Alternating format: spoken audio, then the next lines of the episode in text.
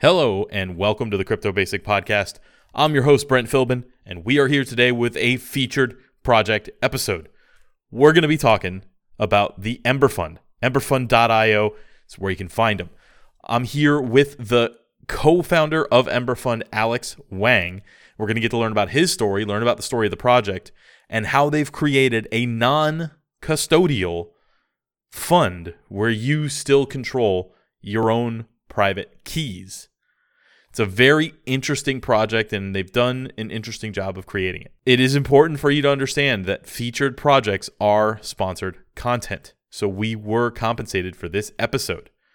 And we will continue to be compensated if you go to emberfund.app.link slash crypto basic when you sign up for Emberfund. That will be a code that is active for us for the next couple of months, basically. And we get a small kickback for anybody that ends up taking part in the fund. So again, you can check out emberfund dot i o to see about the the company and everything that goes on with them. And of course, you can sign up there, but we would much prefer it if you sign up at app. Or I'm sorry, emberfund.app.link slash crypto basic.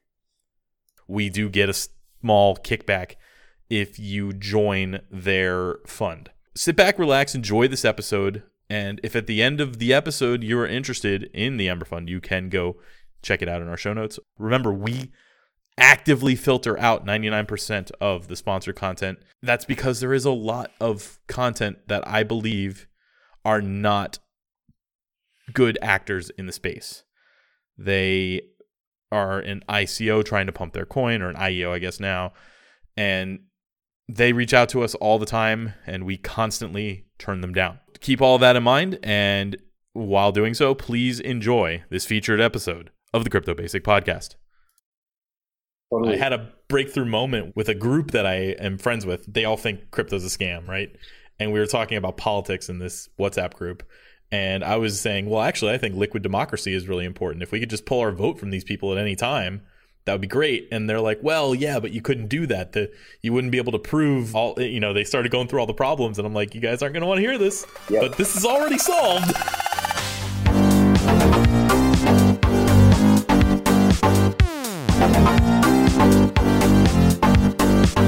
All right, everybody, we are here with the C E O of Ember Fund. Emberfund dot i o is where you can find it. This is Alex Wang joining us on the show. Welcome to the show, Alex. Thanks for having me. Uh, no, thank you for coming on the show. And before we dive into what the Ember Fund is and how it works and all that, let's talk about who you are, how you came to it, and you know why you're in the crypto space. Sure. So back in two thousand thirteen, I actually uh, had a e-commerce store, and that's when I first heard about Bitcoin. And I was intrigued, but I didn't really dive head in yet, but I wanted to just honestly use it as uh, a payment mechanism, just kind of as for, for fun, a, a marketing kind of ordeal, and, and ended up not really doing much with it until two thousand sixteen. And I, unlike I think a lot of other people, came in strictly for the speculation and, and stayed in because of, you know, all the interesting political and social and economic implications of it, right? I just put in like a couple hundred bucks being like, oh, you know, this seems like it's skyrocketing. Like, cool, let's see what's it's all about. But kind of learn more about the technology and then just became completely, you know, obsessed with it. And um, yeah, at the time, so from two thousand twelve to two thousand sixteen, I built a, a e-commerce company and then sold it. And then two thousand sixteen into two thousand late seventeen, I was I was working as a product manager at, at a uh, computer vision company, and that's kind of where everyone there was super crazy about blockchain and, and crypto, and kind of reignited my interest in it, and you know began investing a little bit, and then just learned more about what it was beyond just a speculative asset. And yeah, like I said, became so obsessive with me and three other engineers from the company left to to start Ember Fund. So that's kind of uh, how it all started. That story really resonates with me, and I'm sure it resonates with a lot of the listeners, because there's plenty of people who got in for the speculation, and then as soon as the speculation was no longer there and we ran into the bear market, they got out and they're not back. They're not like, hey, can't wait to come back and talk about the tech that Troncoin that I had was was working on, or whatever the case. But there are so many of us that came in because of speculation, or because a friend was like, hey, you got to get in on this crypto train, it's going crazy. And then once we learned, we were like, totally, oh, okay, yeah, this is totally. The implications of this are massive. So I think that's, you're going to have a lot of intersection with the people that are going to be listening to yeah. this, because if they're still listening to us through the bear market and through all that stuff, they're going to be aligned with that. Totally, so. totally. And I think what's interesting about that too is, you know, a lot of the hardcore crypto people and crypto anarchists are like, oh yeah, who cares about price or whatnot. But the reality is, I think it draws in a lot of people when an asset goes up, you know, ten X in mm-hmm. how much time, it, it, it draws a lot of eyeballs. And I would say when a bear market comes again, ninety percent of those people probably leave. But there's ten percent that stay and are captivated by the technology and end up building the next iteration of the industry, I think. And so at least that's my perspective. I think speculation and price is an important driver of attention, which generates interest, and then kind of more entrepreneurs, more more people enter the space because of it. Yeah, that's actually a, a refreshing thought. We tend to not cover price or anything like that when we are on our show, but I am one hundred percent aware of what the price does, because that's what drew me in, that's what drew you in, that's what drew everybody here. And then once you learn, you learn. I, I feel like if a lot more people got past, there, there's also a group of people that won't get in because of the price. So if they got past that, maybe they would learn also and be a second little group of ten percent of people that, that would be getting through. Totally. I had a breakthrough moment with a group that I am friends with. They all think crypto's a scam, right? And we were talking about politics in this WhatsApp group. And I was saying, well, actually, I think liquid democracy is really important. If we could just pull our vote from these people at any time, that would be great. And they're like, well, yeah, but you couldn't do that. The, you wouldn't be able to prove all, you know, they started going through all the problems. And I'm like, you guys aren't going to want to hear this, yep. but this is already solved. we, so anyway, that was cool. All right. So we're here to talk about Ember Fund. I don't know why I randomly told a story, but I did. No, no Sorry. we're going we're going to talk about the Ember Fund, and first give us kind of the overview. Is, should I be calling it the Ember Fund or Ember Fund? Ember Fund. Fund yeah. Okay. Yeah. So so so tell us all about Ember Fund, and now that we we know what led you there, what is it? What unique problem is it solving, and how does it work? Yeah, totally. So Ember Fund is a mobile app that effectively allows anyone from around the world to invest like a crypto hedge fund. So our vision is really to take all the financial products that sophisticated investors use, hedge funds, institutions, in the form of like quants and fund managers, and democratize it and make it available to pretty much anyone in the world. The important piece of this is that we're non-custodial. What that means is we actually don't touch the money at any point. We never touch the asset. That in turn means, you know, all the private keys, we don't store any of that. We have no way to move it. We have no way to withdraw it. We, during the exchange process, we never, quote unquote, touch the money. And we think that's really, really important, and something that's easily lost in, in the industry today. And we think it's important because it's more secure. So instead of, I mean, we've seen Binance in this past month, we've seen tons of exchanges have been hacked.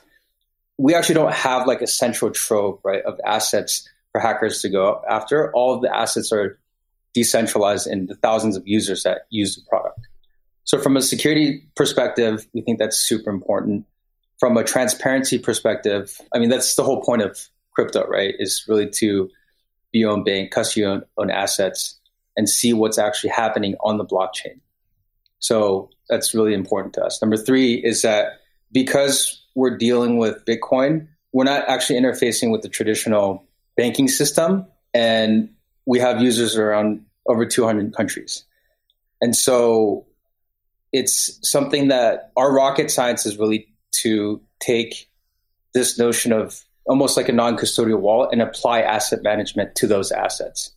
Right? So when you think about traditional models in the space, it's like a Coinbase. I'm going to take your money, I'm going to custody in it, it and I'm not going to provide any asset management. We think the model should be completely reverse, right? Where you're custodying your, your own assets, but we're kind of applying um, asset management technology to those assets. So yeah, I want to dive into more about how that works, because the thing that got me excited about Ember Fund versus, you know, a lot of these other projects that reach out to us, every fund that's ever reached out to us, I've told them to go pound sand. I, we're not interested in having you on the show, because uh, that to me is just another way for a group to grab somebody's money, get hacked or hacked with air quotes around it, or, you know, do an exit scam or something like that with, is just rampant. Totally. But the idea of a fund that was non-custodial was super cool to me, because Binance is releasing that thing they were calling a decentralized exchange, but it's really just non-custodial exchange, and non-custodial is important. And also it's important that there's an infrastructure around something like a non-custodial exchange, because it's really hard to do it on your own. So yep. You want to hold your own private keys, but you also need the infrastructure to do this stuff. So you said you were able to do non-custodial asset management. So how does that work once somebody has gotten into the process? So, and, and I don't know what your percentage breakdowns are of which coins you might invest in, or or even if you make those public, yep. But are they holding a an asset that is mirroring something, or are they actually holding all of the different Bitcoins and or cryptos? What's special about us, they're actually holding the un- underlying assets. There's no derivative, there's no coin, there's no I C O. You're actually holding on to every single asset in your portfolio. And to answer your earlier question, we make it public because we just, our value is that we want to make it just super easy for people. So in the background, everything is done for you, right? So we light up the wallets, we search multiple exchanges for the best price and help facilitate all the execution. And so, yeah, we just present it all behind a, a beautiful U I. So you just, it looks like you're investing in a, a normal app, but all the kind of magic happens behind the scenes. So you don't have to worry about your private keys. You don't have to worry about, the login mechanism is just completely familiar, but all the infrastructure and the technology is really special and really uh, powerful. So if somebody wanted to, they could do exactly what you were doing just by looking at your public, uh, these are our percentages. Yep. But totally. Instead, if they don't want to go through the problem and figuring out how bo- order books work and all of that, they have the option to yeah. do this with just as much security, which is cool. Yep. I would argue more security because, again, you know, we're not, the assets are not custodied on, on an exchange. It's actually on your mobile device, right? Right, right. Yeah. So they could, if they don't take the extra step to take it off an exchange, which we're, we're always preaching, then it's significantly safer to to have your own. So how does how does the log, you said the login works like in a familiar way. So nobody's doing the, you're not doing the private key, public key pairing. Yep. So is there an encryption there that basically okay. changes the username and password to that? Exactly. So your username and, and password are effectively your keys to unlocking your assets, and only that combo Uh, will work. And we use, it's called like client-side encryption. So everything is done on the phone. And then what's interesting is that there's actually an encrypted version of the uh, private keys on, on your phone. First of all, I, I should mention there's a feature that we're building right now where if you wanted to and you're an advanced user, you press a button and you can see your, your private keys. Oh, cool. Right? We're completely transparent about that. And the second qu- part of that, which a lot of people ask is, okay, what if I lose my phone? So the way that we work is that there's actually an encrypted version of your keys that are backed up. And so if you lose your phone and whatnot, you can light up a new phone and then be able to, to log in. And if our database was compromised, you know, that encrypted data is of no use to an attacker. Because they need your username and password. Totally. To decrypt. Yeah, so they would just get a bunch of gibberish, and then if they happen to know your username and password as well, then they could do that, but that's kind of crazy. Yep.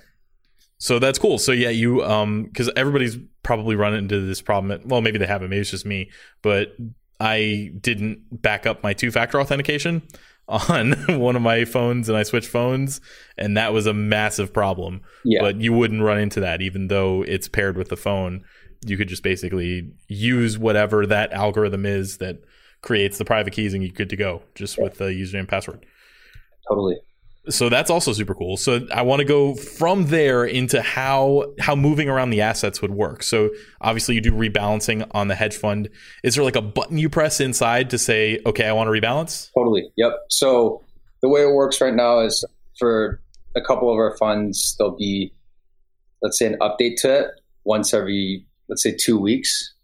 And you'll get a notification, and then you actually go into your phone and press a button. And then that's effectively when you sign and broadcast the transactions, and then everything, all the magic happens. Okay, awesome. So, so yeah, you're essentially saying, okay, I'll take the new allocation. Would you have the option to just leave it if, if you, you want didn't want? Cool. Yep. So yeah, if you didn't want the new update, you're just like, ah, you know what? Y'all are y'all are investing in that coin I don't like there, so I'm gonna yep. leave it. Totally. So you mentioned funds. So there are are there multiple kind of tracks that you can go on? Yep. So there's quite a few. So we have one that is called the S tier fund, and that's managed by a guy named Marius Kramer. So he's the number one writer on crypto, on Quora. And then we also have another one, uh, Datadash, who's a big influencer on, on YouTube, and then a couple others that are that were constructed in-house. I am familiar with Datadash. I've tried to get him on the show to to talk about a coin that he shilled, and I uh, they so ended up being a scam. Yeah, I've yeah. I have shit all over Substratum on this show, oh, and I tried to get him to talk about it, and he wouldn't. Yeah, I don't know what's going on with that, to be honest, but I did my own research on it. It does not look good. Yeah, it, it's it's uh we we had a couple of experts on the show on it, and I, yeah. I mean, Nicholas is definitely legit. I mean, he's one hundred percent like honest, but Substratum, I, not to talk shit about another. Can we cuss on this show? I forgot. Yeah, absolutely. I, I, I use the phrase shit on all the time, and okay. I've had listeners say, "Please don't use that." I'm like, "What? I'm gonna say okay, it." Okay. um, yeah, but that that project. I mean, not to talk shit, but yeah, it's hard to say like this thing is a scam if it's still working and running, but there were just so many red flags yeah. on it. And, and it's, you know, it's something that was in the top one hundred that's barely in the, I don't even know, the top five hundred now at this yeah. point. So totally. I think that it's, it's a warranted criticism. Whether they end up going under or not, we'll see. But anyway, the yeah, I, I know he's at least apologized for that. And I just, uh, it, there was a period where he wasn't. And I've said like he, one of his things that he does that works really well for him is he doesn't ever say anything bad about coins or projects, you know, so that works for an influencer, because every time we say something bad, the community attacks us. It's like clockwork. Yep. It's like, oh, these guys said something bad. All right, here come all the... That's why the way to do it is like Andreas. You just don't say anything about any coin ever. Yeah. Yep, that works. That's that's what we that's not what we carved out in the space, but that's, you know, to each their own. All right, so we'll go back to the fund. So you've got a few funds run by basically well-known people. Yep. And if you like them, you can go ahead and join their particular fund. Yep. There was a project like this that I'm trying to think of off the top of my head, Economy. I but obviously they were not non-custodial. Yep. And I don't uh, think they're available in the U S, although that might have, have changed.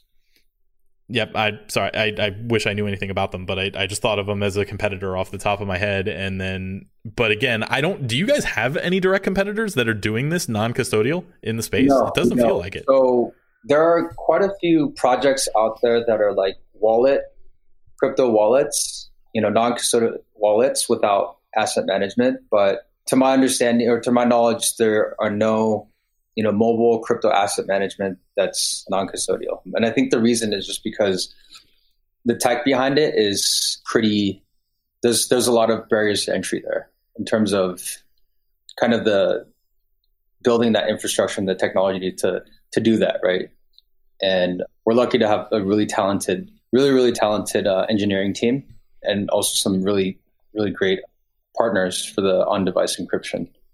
It seems like that's a place where a lot of companies might skimp, because there's going to be a lot of upfront work to that. Yep. There's going to be a very small subsection of the crypto community that even appreciates it. Most of the random speculators, they don't care if they're getting their speculation on Coinbase or, you know, Hit B T C or, or Emberfund. They don't care where it comes from because they don't know the difference. Yep. So the small subsection that will gravitate towards you guys and is like, wow, these guys are actually really doing a good job. That's a lot of investment to put out there just to target them. But I appreciate that massively because I'm part of that group. But at yeah. the same time, most companies are going to say, well, we don't even need that. We're never going to steal somebody's funds or lose somebody's funds. And then things change. There's a couple of things to that, right? So number one, as I mentioned, we have a really talented engineering team. My co-founders are all tech gurus that have scaled massive uh, technology companies. And then we also were fortunate enough to partner with a company called Edge Wallet and use a lot of their client-side encryption technology. And so we were able to kind of shortcut it. I mean, we built this platform in amazingly in pretty much seven months because of that. Wow. Yeah, uh, that was awesome. And then the other piece of it is that a lot of our users actually do understand the value of the whole being non-custodial. I think it's because the type of person that's naturally drawn to this at some point understands the whole point of this is to custody your own asset, right? Look at the original white paper. That was the original purpose of crypto assets. And so that's one piece. Another piece is, you're right, there's a large subset of people that don't know anything about the custody and whatnot. And I would just say it's okay because, you know, from a regulatory perspective, you wouldn't be able to actually provide a product like this without being non-custodial. At least we wouldn't, for numerous reasons. Number one, there's, you know, state-by-state money transmission licensing, which is, I mean, hundreds of thousands, if not million dollars to, to get. Number two, you know, we're not pooling any assets, right? So if you're a traditional hedge fund, you pool together assets, you invest other people's money, and those other people need to be accredited investors, right? So you need to have a million bucks mm-hmm. in the bank or make over, I think, two hundred fifty thousand dollars a year. So the reality is we wouldn't even be able to provide a product like this to those people, right? So for those people, it doesn't really matter that they don't understand the value of non being non-custodial. They get to have access to a product like this. I didn't even think about the regulatory im- implications because obviously, you know, I sometimes I take things like that for granted. But yeah, obviously, yeah, if you don't touch the stuff, you don't need to credit investors, which is nice. I took for granted that this was available in the United States because yep. in crypto, that's a n- not a normal thing. But in the real world, that's a normal thing. Yep. And then I look at your user interface. It feels like a normal world thing versus a crypto thing. We were trying to bridge that gap, right? No, I think you're doing a really good job. That's why anybody who might come to Ember Fund and end up not caring particularly about whether it's non-custodial or not is going to see the user interface. They're going to start using it and they're going to be like, oh, this is simple. This is way easier than trying to take a selfie with my I D at Poloniex or not Poloniex, uh, Kraken or wherever totally. And stuff like that. So just because I thought about that, what are the know your customer laws slash situations here? Do you need that from each person? Yeah. So right now with all the crypto that, so we actually integrate with uh, Coinbase as well as a company called Wire. And so when you on-ramp with them, they obviously do the K Y C A M L. With Wire, you can, can connect your bank account, and anytime you touch the traditional banking system, like there's K Y C, A M L, and then you can also, for us, we can actually also deposit Bitcoin. So our exchange partners are kind of monitoring all the transactions, but when you do deposit Bitcoin, there isn't K Y C, A M L there, but obviously with the Coinbase and the Wire piece, there's K Y C, A M L. Okay, so it's it's know your customer by association kind of. If you go through a partnered exchange. Yes, yes. Okay. So, but if I'm me and I'm being, you know, careful about my privacy, and I, first thing I would not do is create a crypto podcast with my real name. Yeah. But the second, second thing I would do is I would go, I would get involved via Bitcoin. I would transfer into like an internal wallet and then it would be attributed to my account. Yep. Okay. Yep. That, that's. And it, I think that's a really interesting point right there. You know, with a traditional crypto app, all of your information can be subpoenaed or whatnot, right? Or fro- your account can be frozen. Right. Right. For us, we're just creating the software layer for you to manage your own assets and deposit crypto in kind of your own way. And so there isn't that piece of it, right? Where there's nothing to subpoena. We don't have your information, right? At least on the Bitcoin deposit piece. Mm. So I think that's a really core piece of kind of what we're trying to build too.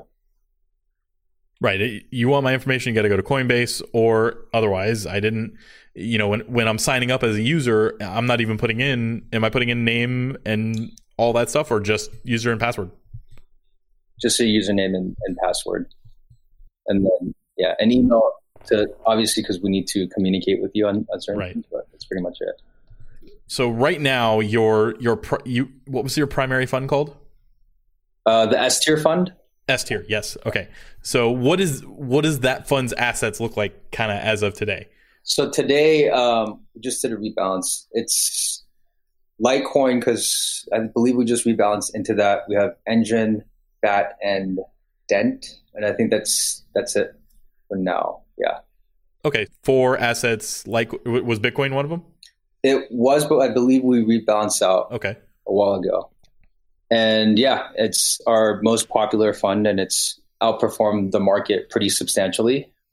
I think when Bitcoin was like a, at one hundred twenty percent year to date, was it last week? We were like at one hundred thirty-five. So yeah, we've been outperforming the market. I'm, I'm going to take a quick look. Yeah, we're at one hundred thirty-one percent year to date. Okay, and I love Enjin, and I love Basic Attention Token. Yep. I don't know anything about D E N T, so what this has done for me, if nothing else, is I want to take a look at that now totally. because I don't know anything about it. Totally. So, but because I like the other two assets, and obviously I like Litecoin also, and Charlie Lee is uh, is actually pretty good for the space in my opinion. Although I guess he doesn't have any anymore, so. But I, yeah, I do. I do like listening. He's one of my favorite Twitter follows. So some of the other people, let's say like uh, Datadash um, or Datadash uh, Nicholas.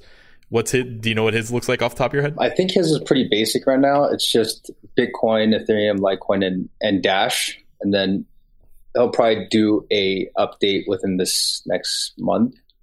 He's pretty conservative under the assets. The S tier funds is a little bit more of an aggressive. A bit more of a, yeah, aggressive fund. Marius spends a ton of time kind of researching coins and and um, making sure that the fundamentals of the coins that he's rebalancing into is solid. Datadash's fund is more like more towards an index fund in the sense it's market weighted. It's not as aggressive in terms of, you know, weekly or or bi-weekly rebalances. And so, yeah, it's it's a little bit of a different fund structure. So are all the funds for coins or just no, because we happen to talk about those two? It just so happens we're talking about those. Okay, some have cool. three, some have six. It's really nice. So if I pop into the app, you said that the S tier was more aggressive and you said that the Datadash fund was more on the conservative side. Yep. You know, when I'm at work and I'm looking at mutual funds and that kind of thing, I would see, you know, oh, this is aggressive, or these are the percentage breakdowns of like the sectors. Is there something similar inside of the Ember Fund app- application? You're saying that shows how aggressive it is and kind of shows what type of fund this is, or yeah, yeah, I don't know, like a like a star rating of how crazy the no, person might be being, or that might be actually a good idea. oh, no, okay, sorry, I didn't mean to call out like a missing feature. No, no, no, it's definitely a good idea. We have a description of the fund in terms of the strategy, the rebalancing frequency, all that stuff in the app, but we don't have a star rating yet. Maybe uh, add one in. I appreciate the fundamental approach that it sounded like you were taking it on that S tier fund, because that's how we see the space. And there's it's such a small space that it's so hard to separate the fundamentals from the hype. Yep. And the hype can create great short-term gains, but the the hype isn't going to be here six years from now if that's all it, if that's all it's there. Yep. So I think that's super important. And Marius is the way he looks at, at the coins is really they're permissionless, they're properly decentralized, they have millions of users, a couple other parameters. But the way I like to think about it is, yeah, there's you can have a coin that like pumps one hundred percent in a day, and then, you know, ends up being a complete scam. And so mm-hmm. these fundamentals coins, I think when you scale it across time, the hope is that, for example, Enjin is a classic example. Coins like this are the types of coins that Samsung wants to partner with, right? Right. Long term. And so for sure, in a week, you're going to get crazy returns. Probably, no, but scale it across enough time, we believe that it can produce substantial returns. With that said, crypto is highly speculative, high risk, and we put it in our app to let everyone know that, you know, at the end of the day, it's, it's super volatile, it's high risk. Don't invest more than you can afford to lose. Well, that, I was going to say that at the end of the episode, but that's what you can okay, put it out cool. there. I did it for you. We have like a disclaimer where we say like, we're idiots, don't listen to us. Yeah, and, and then yeah, we'd yeah. say something very similar to that. I, I would say that a fund is probably directly less volatile than a single asset. And I don't know if that's something I'm allowed to say, but I it just investing in four assets seems better than investing in one. Yeah. So that's kind of know. our entire thesis is is kind of around diversification, and there's a lot of evidence out there to to show that the re- risk return profile is just much better when you have proper uh, diversification. Um, and I think, you know, it's tried and true for the equities market, and I definitely think that it, it carries on to crypto assets as well. Yeah, I, I mean, obviously we're in our uncharted territory, more or less. I mean, we've had so many, we've had hundred and change years of the stock market to kind of take a look at what how equities work, but things are completely different in this space with new asset class. So being on the front end and pioneering solutions for lowering risk or identifying fundamentals is really important, I think, and is being lost on a lot of the a lot of the big hype machine groups. So moving a little bit forward, you guys obviously do make money in some way on this app. Is there like a monthly fee for um, yeah. for signing up, or? So we're it's free to download. We're super transparent on the fee, and we just keep it really simple. We charge one point five percent for every transaction, whether you buy oh, okay. or the portion that you balance, and everything again is on the blockchain, so you can see exactly how much of each asset you're getting, how much our fees are. We think that's another piece that's actually kind of missing. Everyone seems to, you know, talk about how trading on their app is free, and it's never free, right? So, you know, with custodial solutions, they're investing your assets, right? The un- uninvested assets are sitting there, and they're investing it, and they're getting a return on it. Most other crypto exchanges or companies or products, they make a spread on the back, right? So there's no way that, you know, they're just out of the goodness of their heart are providing a product for you to use for free. They're doing something, yeah. right? And so we kind of took a different approach and said, just be completely transparent. We need this in the space, right? And if we're providing enough value, then, you know, people will use our product, which they are. If we don't, then we need to kind of reevaluate, right? And so far the traction has been amazing, and no one's really complained about kind of our fee structure, and people have been happy. Every company that's providing a service should be able to charge for that service. Totally. And what I really appreciate about what you're doing with that is right at the beginning of the episode, you said you could do this on your own if you wanted to. We're just making it super easy. Yep. So that is the service, in my opinion. You're saving somebody all the time of deposit onto exchange one, two, three, and four, go make all the trades, withdraw from exchanges one, two, three, and four, put it on your own personal private key area, and then do it again two weeks later. Yep. To rebalance everything. There's just, and I, I actually, you know, I welcome people to, to do that. I think if they are a sophisticated enough trader and they want to deal with that, I welcome them to take a look at the app, copy the allocations, fine. We just, as you mentioned, yeah, really want to make that streamlined, really, really simple. And, and if people see value in that, then hopefully the one point five percent is a good number. And if they don't, then, you know, they can go link up to five different exchanges, hardware wallets, whatever they want to copy our fund. Just maybe not Trezor. Maybe not Trezor. Yeah. I, just, I just saw that come out, I think, yesterday. Yeah. Where there was a security breach on the Trezor. But yeah. anyway, yeah. So sometimes sometimes even these hardware wallets aren't completely safe. It's such a tough space to keep up with. Yeah. I mean, and that's one thing. Like I, I had one, and it was in my backpack for like a year and a half, and it just stopped turning on. And, you know, I'm sure they have great customer service, and if I sent it in, they'd take care of it. It's just it's just a headache. It's just another thing to think about and worry about. And yeah, we think the phone is the best place to keep the keep your assets. Yeah, and a lot of some of this is going to fall on the user to create a good enough passphrase. Yes. So that it's not somebody can't just, you know, brute force it when they get a hold of their phone. Yep. And do you have any extra qualifications on the passwords, or do you just really say, please make this secure? Yeah. So that's I, I would say that's one of the things that is an education piece that we're trying to get people to understand, is that with this new asset class, there's always trade-offs, right?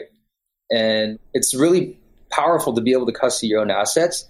There's a level of responsibility there in terms of creating a strong enough password, although we have password recovery and then kind of remembering it, right? So there's some security hygiene that needs to be taken into consideration. But I would add, I mean, we have all the security measures like, you know, rate limit so you can't brute force, and then also, yeah, just a bunch of things that we put in place to kind of make it easy and user-friendly for people, but also have all the security features. I, I will say, that going back to Enjin, they have this uh, a very good wallet that's been created, but one thing that annoys me is they have a keyboard that's like supposed to be a secure keyboard that's built into the app, so I can't use a password manager to put any of my passwords in there, and all my passwords are different. Like there isn't a, and they're all nonsensical. So like there's not a single one that I could actually put on there. Um, do you guys have a similar secure keyboard, or is it normal? Ours is a normal keyboard. Yeah, it's a normal keyboard. And I run into this because we send Enjin tokens to our Patreon members. If you're a part of our Patreon, you get like a little um, uh, thing that says you're a Patreon supporter. Very cool. And we send an N F T to them. And every time I have to send one, I'm like, oh my God, I got to put in this stupid password for, for, by hand.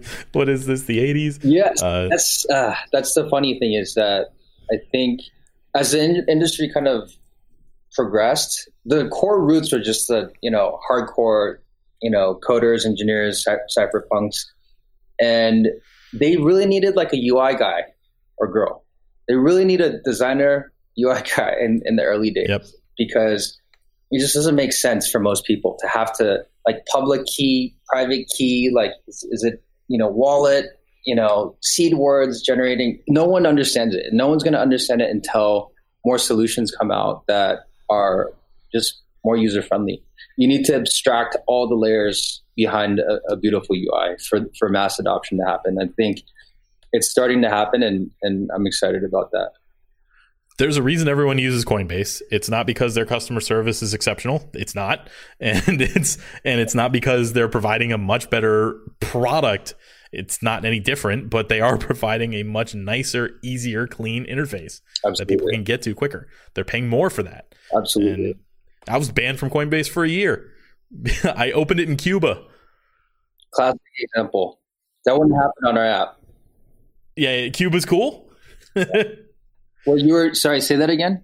I was in Cuba. Oh, Cuba. Wow. I just, muscle memory. I was like, oh, let me check Coinbase. And I logged in, and then I got, pff, I got the blow up that's like, what are you doing? This country has an embargo. I'm like, oh no. Wow. And I knew I, I knew I messed up, but it took them over a year to open the account back up because wow. of the, just back and forth with customer service. It was yeah. insane. But yeah, so the grandma friendly, and I don't know if that's the right word because it's tough one. to be grandma friendly in tech, but that's the, the euphemism that people use, yep. is the important piece of the adoption puzzle. And again, I only checked out the app quickly before I got you on the air. It feels like you've got that done.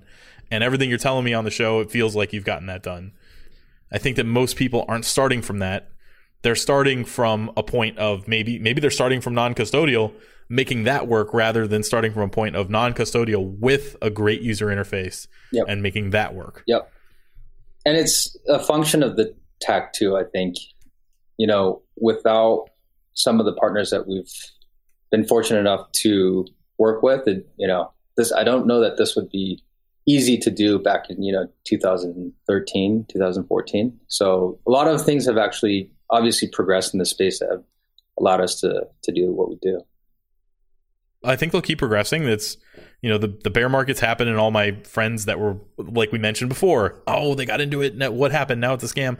And they keep asking me about it. And I'm like, look, I mean, I know the price is down, but everything's only gotten better. Yeah. The tech's only gotten better. The, the community's only gotten stronger, and the, the security's gotten stronger, and the use cases have increased. So, totally.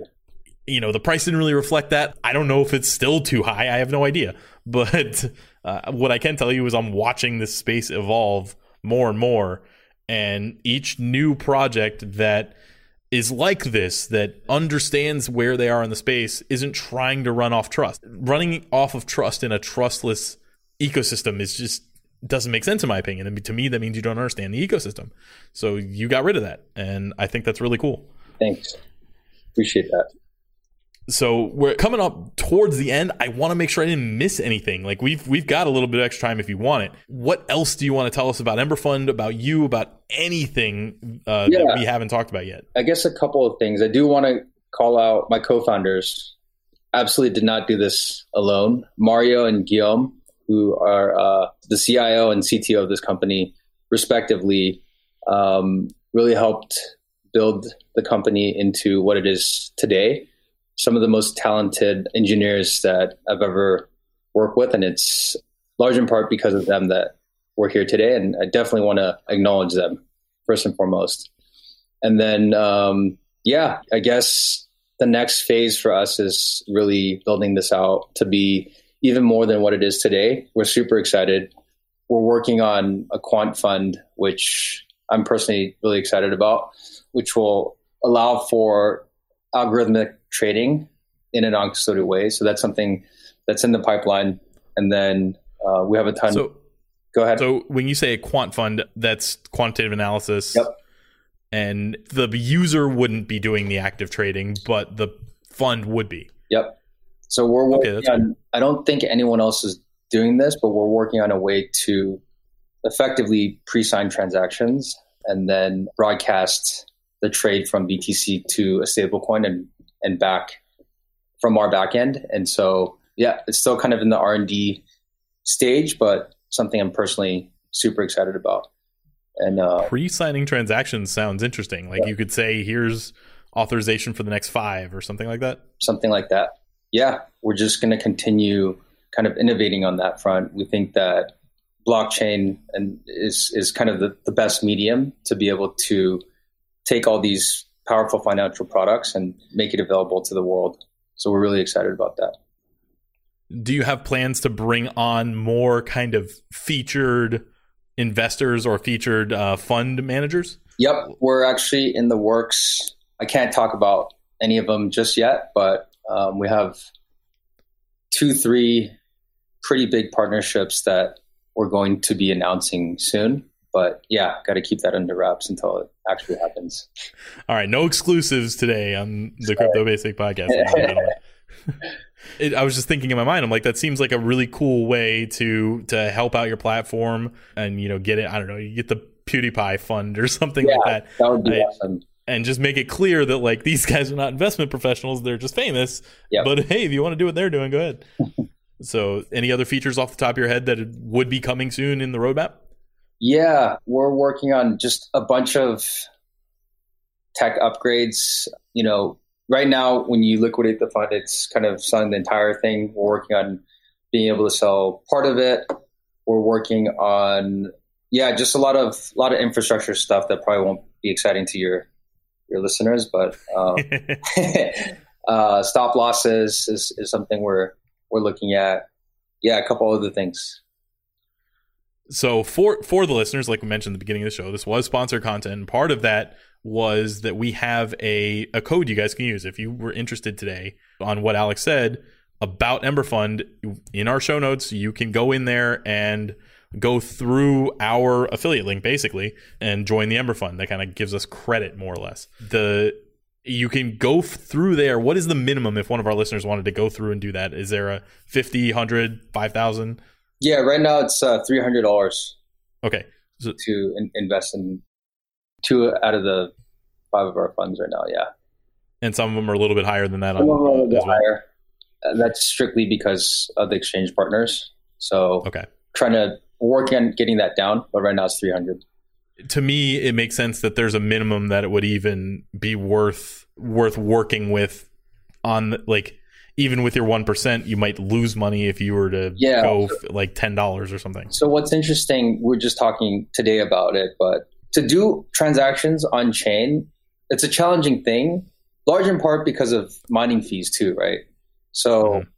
it's not just like you deposit one hundred bucks and everything's fine. When you're swapping coins, whether it's Bitcoin or an E R C twenty, there are mining fees that are associated to that that need to be Uh, accounted for, right? And so right now we're kind of just facilitating all the trades and paying it out of pocket because it's so little.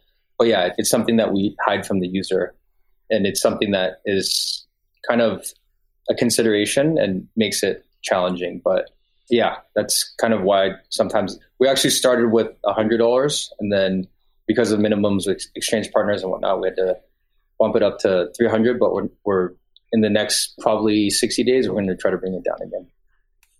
Well, yeah, if the fund doesn't have Bitcoin, it's a little easier because the transaction fees on Bitcoin got up there. Yeah. That, which was brutal. So it's like, yeah. So yeah, I was, we pay our editor with Bitcoin for the podcast episodes. And I was like, look, I'm going to have to start sending you Ethereum if this stays the way it is, because we're not paying you enough to take those kind of transaction fee hits. Absolutely. So through our link, or you could just go to Emberfund dot io, whichever, whichever you prefer. And you can sign up there, deposit at least three hundred, and you are in, you're working in the system, you're picking the fund that you want to go with. And every now and then we'll give you a push notification for when it's time to rebalance. Exactly. A push notification and an email. Okay, perfect.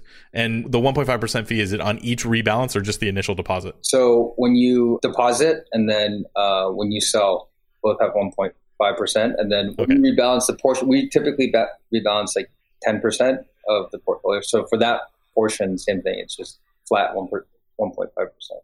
Okay, cool. So all of that makes perfect sense. I think we answered any questions anybody could have had about, about Emberfund, about you, and about how everything started. So other than Emberfund dot io, where can we follow you on social media or YouTube or anything like that? Yeah, that's actually a great question. Join our Telegram group, and we're actually, the whole team is on there. We have a community of about five hundred people that are pretty engaged, talking every day about the product, about just the industry as a whole. And um, yeah, come check it out. You can uh, go to emberfund dot io and, and click on the little Telegram button, and they'll direct you into our chat room. All right, Telegram group it is. We chose Discord, but uh, that was, I like Telegram too. Telegram is almost where I do business, and then Discord is where I have fun with the podcast, I guess. There are so many today. It's like Telegram, Slack, Line. What's the, it's, yeah, it's all over the place. I, we got do you remember back in the day when there was there was one called Trillian, I think, that that united everything? It was like A O L Instant Messenger yeah, and like yeah, I C Q. I C Q. Yeah, yeah. Our, we need that again. What happened? How did that disappear? Oh, business idea right there, man. All right. So, Alex, thanks again for coming on the show. It's been fun. Likewise. And uh, everybody check out the show notes for all applicable places. The, we'll link the Telegram there. We'll link everything you need to know. Cool. So we'll see you on the next episode. Sounds good. Thanks. Bye.